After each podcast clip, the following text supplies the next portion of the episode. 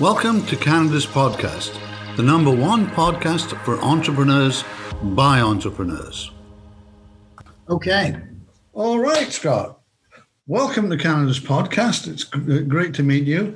And um, you know, for for those that, that don't know you, you have a you know a pretty accomplished background in in the in investment and media business in Canada. Um, but rather than me explain it, why don't you tell us a little bit about yourself uh, uh, and what you're doing today? Well, Philip, thank you very much for having me on your podcast show. Um, I have had uh, some great successes, but I've also got a lot of scars on my back, Philip. my career, I uh, I'm 56 now, so I uh, kind of think of my career in in two pieces. The first part was largely the formal part of the investment world, where I started as a stockbroker. Loved doing that. I love cold calling people. Believe it or not, it's uh, not something a lot of people would say, but I just love the the, yeah. the thrill of victory, so to speak, when you are able to get through to somebody in business with them. Got into investment banking, and meaning uh, helping companies raise uh, money, and um, and loved uh, technology companies. Um, you know, today it seems kind of obvious because virtually every company embraces technology in some format. But I'm talking about in the late 80s and early 90s. Uh, well, clearly there was, you know, Silicon Valley and what was happening in technology. It was less obvious that uh, the investment world would be dominated by technology themes. Yeah, I grew I grew up in that world too. The same time. Exactly, and um, I started uh, focusing on focus focusing on pardon me um, financing technology companies, and uh, really enjoyed that. I just loved uh, being exposed to entrepreneurs who had a vision for the future and were often prepared to risk you know their whole net worth or or forego salary for years all the kind of things that you have to do as an entrepreneur. And uh, focused on that and did quite well. And then i ended up building a, um, a brokerage firm in the mid 90s which became the number one uh, technology investment bank in canada and so my first half of my career was kind of defined by the formal structure of the industry. Mm-hmm. The last half, really more informal, where, you know, for lack of a better words, I'm in the venture capital business or the entrepreneurial business. Really, I would describe myself as, uh, you know, a technology uh, venture capitalist focused on two themes in technology. Uh, financial services, or what everybody's calling fintech these days, yep on the media side of things, and media has increasingly been overlapped uh, with technology. But those are my two loves, and where in some elements of them, I think I've got a reasonable degree of expertise. Mm-hmm. That's that's really interesting. Would you call yourself an entrepreneur? Oh, 100%. Yeah, yeah. I'm, you uh, risk it? You risk it, do you? I risk it way too much, especially. funny, you know, when I was younger, I was pretty cavalier about money in the sense that well, I can always make it back, always make it back. And get a little older, and, and now I've got a, a bucket full of kids. I have eight kids, Philip. I just had my latest kid five months ago. Okay. Wow. Um, That's so amazing. Three different moms, mind you. It's a bit of a science experiment. Yeah. Uh, they keep me busy, and that's for sure. But I, I think a little bit more about risk. And when you get older, you tend to be less willing and eager to to kind of do the unexpected or try the more creative or be more aggressive because it tends to be uh, tends to be the the element of youth that allows you to get away with some of these things. When you're a little older, people go, "What the heck is that guy uh, doing that from?" So I notice it a little bit, and it forces me to say, "Don't lose that capacity for risk." And I'm talking measured risk, hopefully. Yeah. Uh, but I'm a big believer you know, you got to be in the arena. Uh, the, the famous Theodore Roosevelt speech of 1909 in Paris about the man in the arena, I would say that defines really my life in many respects. Yeah, so, you know, I interview so many entrepreneurs who are kind of moving through that emerging state, meeting people like you on the VC side of things. Is there anything, I mean, would, I would be remiss if I didn't ask you because you've got a ton of knowledge on that front. Their challenge is obviously to get themselves financed. Is there any kind of wisdom that you can pass from the, the investor side of it to them? obviously there's a slew of it, but uh, any one or two gems that, that, that, that they, they, they should keep kind of in their mind all the time? Well, I don't know if this will answer it, but I've long felt that there are four ingredients to outsized success. And I use the word outsized success to be differentiated from conventional success. And what I mean by that is you can pick any vocation in the world. And if you work hard, because I think hard work is the base ingredient, if you work hard, you'll be a success at it. Mm-hmm. But if you want outsized success, you need to be, yeah, you need to have four things that take place. One, you have to have a vision that is truly predicting the future to be different than it is today. And the second thing is you need to attract a half a dozen A players that share that vision. And they're usually in different disciplines. One might be sales, one might be marketing, one might be operation. Right. Share, wow, we we get that. Um, as with respect to this uh, predicting of the future. I say half a dozen very purposely. It might be five, it might be seven, it can't be two. That's too thin. So in other okay. words, okay, interesting. got a couple A players, you can't get there. And if you've got 20, might sound odd, but I don't think you can make it either. There's too many prima donnas in the room. and the third thing is to be slightly ahead of your time. It's probably the most important of all of them. There's I could give you, and we could spend hours talking about people who've thought of things, invented things, uh, well before the world was commercially ready for them and they didn't get the benefit either from financial reward or personal reward. Mm-hmm. I've got some of those. Done that, done that in my earlier life. Yeah. right. and, and, at the time, it feels like it's going to happen instantly because yeah, you predicted the future. And often they'll even get the half a dozen people. But if you're too early, you know, it can be a sad story. You run out of money or you just lose the the desire to stick in there. If you're too late, forget it. Uh, so you've got to be slightly ahead of your time. Mm-hmm. And, the, and the fourth one is luck, good old fashioned luck. But just back to the third one for one more second. You know, people laugh about hockey sticks, uh, the proverbial term for the business plan, and you see the projection and it looks like a hockey stick. We're going to do this, this, and this, and then it's going to take off. Those are actually true, in my view. They're true about people's careers and they're true about businesses. And what's happening when you're on the blade of the stick, that could be three years or 10 years as a person or a business, you're building the core competency. You're building day after day, whether that's 10,000 hours they talk about playing the guitar or whatever your vocation mm-hmm. is. It's a similar theme. You're building that core capability. And the moment the world's really ready for what you predicted, it goes like this. It looks like an overnight success. It looks like a hockey stick, but it's really that you are uniquely positioned to take advantage of that. You've met some unexpected challenges in your sort of business life you know, do you have a have you developed a particular way to handle them? A pro, you know, so you meet this thing, which is a wall. Is, have you discovered there are ways if you follow certain processes, you can move around them? You know, uh, it's a great question because I, I, um, you know, even today, obviously, COVID's caused a, a few challenges in some things uh, I'm involved in, and and and one in particular, which I know we'll get a chance to talk about, Future Vault, that I'm spending the vast vast majority of my time on, having a lot of fun with. You know, we'll take two steps forward, and then there'll be a step back. You know, some client or prospective client, for whatever reason, doesn't uh, turn into one, and there those those moments of demoralization. Uh, and I think that's probably the key character trait that defines someone's temperament and ability to succeed in the long term as an entrepreneur. Look, some people are very lucky and it happens right out of the gate. Doesn't mean they didn't deserve it because of their hard work and the vision and the six people and the slightly ahead of your time.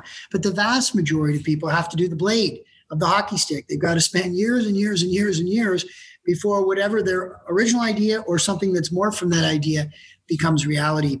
And that requires resilience. So I would say if you said to me, you know, of all the character traits that matter the most to succeed in entrepreneurship, and what do you do when you got turned down, when you didn't get the money, when all those kind of things, it's the resilience. And I say to all my kids, uh, you know, if dad gets hit by a bus tomorrow, uh, you got to remember one thing. You fall off that horse, you get right back on the horse. And I find myself having to kind of look in the mirror once in a while on a failure, a small failure, a medium failure, or a big failure, and say, listen to the advice you give your kids take a deep breath, have a nice sleep, but get up tomorrow and, and go back at it again. On the advice side of it, question I ask everyone because I think it's really important. What's the best piece of advice that you've ever received? That, that you know, those real, that real important thing that you've used through your career, kind of thing. Well, it probably um, was indirectly from my grandmother.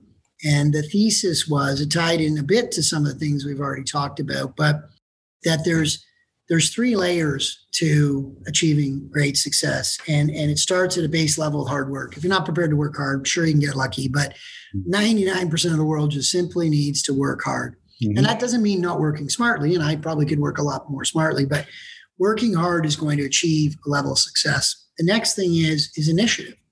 You have the initiative to come up with new ideas, new thoughts. You've got a great idea, but are you going to actually then work hard associated with that initiative? And the third piece she would say would be uh, guts. Uh, but they have to be in that order in the sense that guts is, you know, let's go to Las Vegas and take our life savings and put it all on red on the roulette table. That's crazy. Uh, of course, you're risking everything. So that's not very smart. Initiative, we both know, you know, many, many people have come up with great ideas. They start the initiative, but they don't, they give up. They either lose the resilience or they lose the hard work piece of the puzzle. Uh, so it's got to be in that order hard work, initiative, and then you sprinkle in a little bit of guts, and that's when it can really uh, work out for you. Interesting, very interesting. Okay, I'm going to ask you some what I term rapid fire questions. Don't think about them too much, just kind of spit out the answer. Oh, here we go. if you weren't doing what you're doing now, what would you be doing instead? Oh my God. Um, well, I, I want to say a water ski instructor because it's my favorite oh, yeah. sport. But uh, you know, when I was really young, when I was 14, my uh, my grandmother, the same one I referred to earlier, she changed my life because she, for my birthday, gave me five shares of Abitibi paper, and uh, you would remember Abitibi paper uh, from way back when. I looked out the window. All my buddies had bikes, little bikes for their birthday presents, and I was thinking, oh, I kind of wish I had a bike but she gave me the share certificate worth $65. But I, I learned, wow, you can use your brain and, and try to uh, make a living uh, from doing that and understanding the stock market and companies, how they work and how capital is raised and how jobs are created, uh, et cetera. So I guess the reason I tell you that story is, you know, would I love to, you know, water ski all day long? Uh, and I love playing squash and tennis and a whole bunch of other sports. But the truth is, I love the investment business and I love the machinations of it.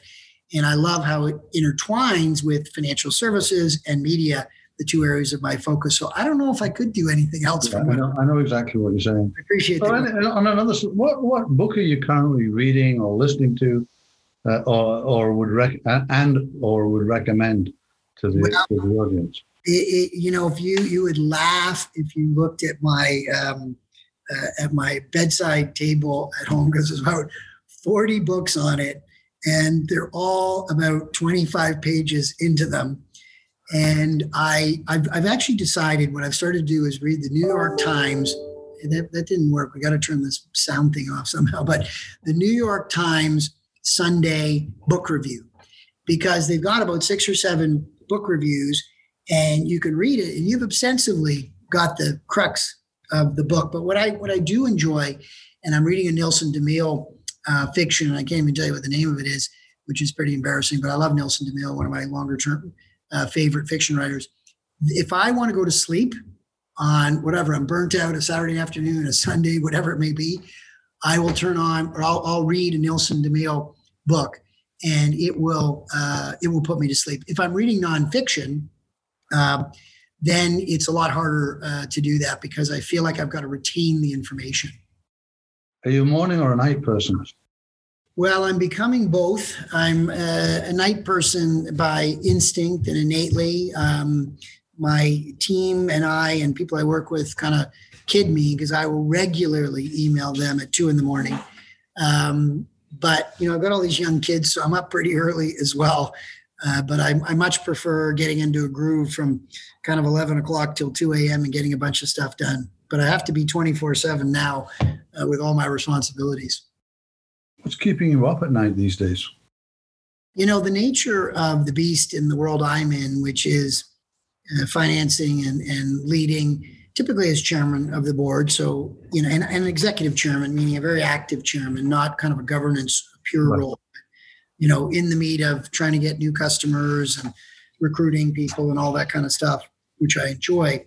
Uh, by definition, it takes years for these companies to be uh, cash positive. And by definition, if you don't want to dilute the heck out of yourself out of the gate, you need to finance in lockstep. So you raise some money, you, you make some improvements, you hopefully can justify an increase in, in valuation. And but there are moments when if you go into a window in which it's uh, you know more challenging to raise money, uh, those are the moments that you have some GI. And you're not trying to be too aggressive on that front in terms of you know waiting till the last second. Uh, but but that's that's kind of what wakes me up. And also, you just constantly question yourself. You know, this was our vision, this was our view. Um, it feel, felt yesterday like it was working. Today, maybe it didn't in the afternoon as you didn't get a new customer you hoped you would. Uh, do you have it right? And so it brings on uh, it brings on a degree of, of anxiety, a degree of fear. Uh, but it's also exciting because you want to, at least in my case, I want to prove to myself uh, that we can do it and we can we can deliver what we said we would to people around our prediction of the future. So, if you had to pick one word to describe yourself, what would it be, and why choose that word? Uh, gosh, I was gonna make a joke if I knew who was watching, and they're all my buddies. I'd kind of make a joke, but uh, I don't know. I I, um, I, I might go back to the resilient thing. I you know I, on a couple of things that haven't worked in business and life. Uh, I remember in one case I we got involved and there was a really nasty uh, counterparty and some fraud involved and all this crazy stuff. It was in the U.S. And uh, a couple of the investors at the end, uh, when I called them up on a new opportunity, uh, said, "We're absolutely going to back you. You know, you stuck with that. You you didn't miss a beat. You didn't get any money. You worked on it for a year. We actually got eighty cents on the dollar back uh, in this particular thing, where we would have got 0 mm uh, but when I ask other people for money, it's more important than my money. I mean, obviously, I want to do well. But if you give me money to invest, you're backing me personally, and usually with limited due diligence because you're you're counting on me to have uh, to to have really you know considered what we're doing and put in place all the building blocks that give the opportunity the best chance to succeed. I'm a big believer in governance and independent boards and audited financial statements and kind of all the stuff that investors deserve. I think it makes a company uh, a much stronger company. But at the end of the day, most of the people that have backed me do so because they they trust my judgment. Uh, there's a relationship, and I take that uh, to heart, and I take that very seriously. And when the chips are down, the point about what wakes you up at night, it's less about me thinking about me losing money, and it's much more about me thinking about losing these other people money. And it's very motivating, uh, therefore, to work hard and do my best uh, to get out of whatever problem if there's a problem, or to continue to succeed if, if things are going really well. So, what's your perspective? And I'm not going to use the term "new normal" on on a new future. What does it look like for Scott Paterson? I think I've been predicting for some time that we were going to experience a sharp V recovery. Um, I'm a little bit surprised by the veracity of this second wave. Uh, but my prediction, you know, I was asking people a few months ago. I had two questions at kind of every either every Zoom call or uh, when we could have a little bit of dinner parties, socially distanced appropriately up north and things like that. Mm-hmm. I would say, you know, who's the next president and are we talking about COVID in the summer of 2021? And my view was Biden will win. I still have that view. And I don't think we're talking about COVID next summer. I mean, other than remember last summer, do you remember how crazy it was? And I know that's only nine months from now, but um, I, I think we're probably at the peak of the, don't know if fear is the right word. The fear peak was probably back in, you know, at the very, you know, mid March when things got really scary and it was unknown. But I, my sense is we're at the peak of the sense that, hey, it's going to spin out of control. I'm not a medical doctor. I know nothing about the science. My sense is, though, when things are front page, it's not sustainable to have the same story on the front page for long periods of time. And I think it comes off the front page and it is a, if it's there, it's a fact of life. And fortunately, it looks like the mortality rates are declining. And, you know, the people that do need the right protection and care are, are taking care of themselves and hopefully by governments and communities, et cetera. But I, I think uh, I, I, think this is old news. It doesn't mean that uh, things aren't going to change with respect to Zoom calls and with respect to DocuSign and respect to FutureVault, the company I mentioned earlier, around how rapidly some of these technologies are going to be deployed. I, I think there's some things that aren't going to change. I mean, if you look at overhead and various other things, there's some new ways of doing business that were there, but have accelerated dramatically and are really not going to change. I don't think I'd like to have stock in uh, Canada or any of those guys at the moment, but uh, you know, I'm, I'm not sure. That's about it. I think that was really interesting. Some really good perspectives uh, from a little different angle in terms of uh, we don't get too many of the venture goes on, and and and and uh, I think it's it's very interesting. How can people get a hold of you? You know, they, they hear this, they want to do something. Can they email you? Is there some? Yeah, sure. On- Over the years, people have uh, said uh, that it's been kind of a, you know, a good policy to be kind of open. I love meeting new people. I am very busy, but you know yeah. what? Uh, there's a lot of great people out there with great ideas and and/or feedback uh, for me. So you know, my uh, my email is probably the easiest, uh, Phillips. It's, it's, it's S Patterson at pattersonpartners.com and uh, would love to hear from, from anybody. Okay, Scott. Well, it's, listen, it's been great meeting you. I really enjoyed it. And uh, thanks for coming on Canada's podcast. Really appreciate it. Well, I appreciate it too, Philip. Thanks. You have a great, uh, great rest of your day.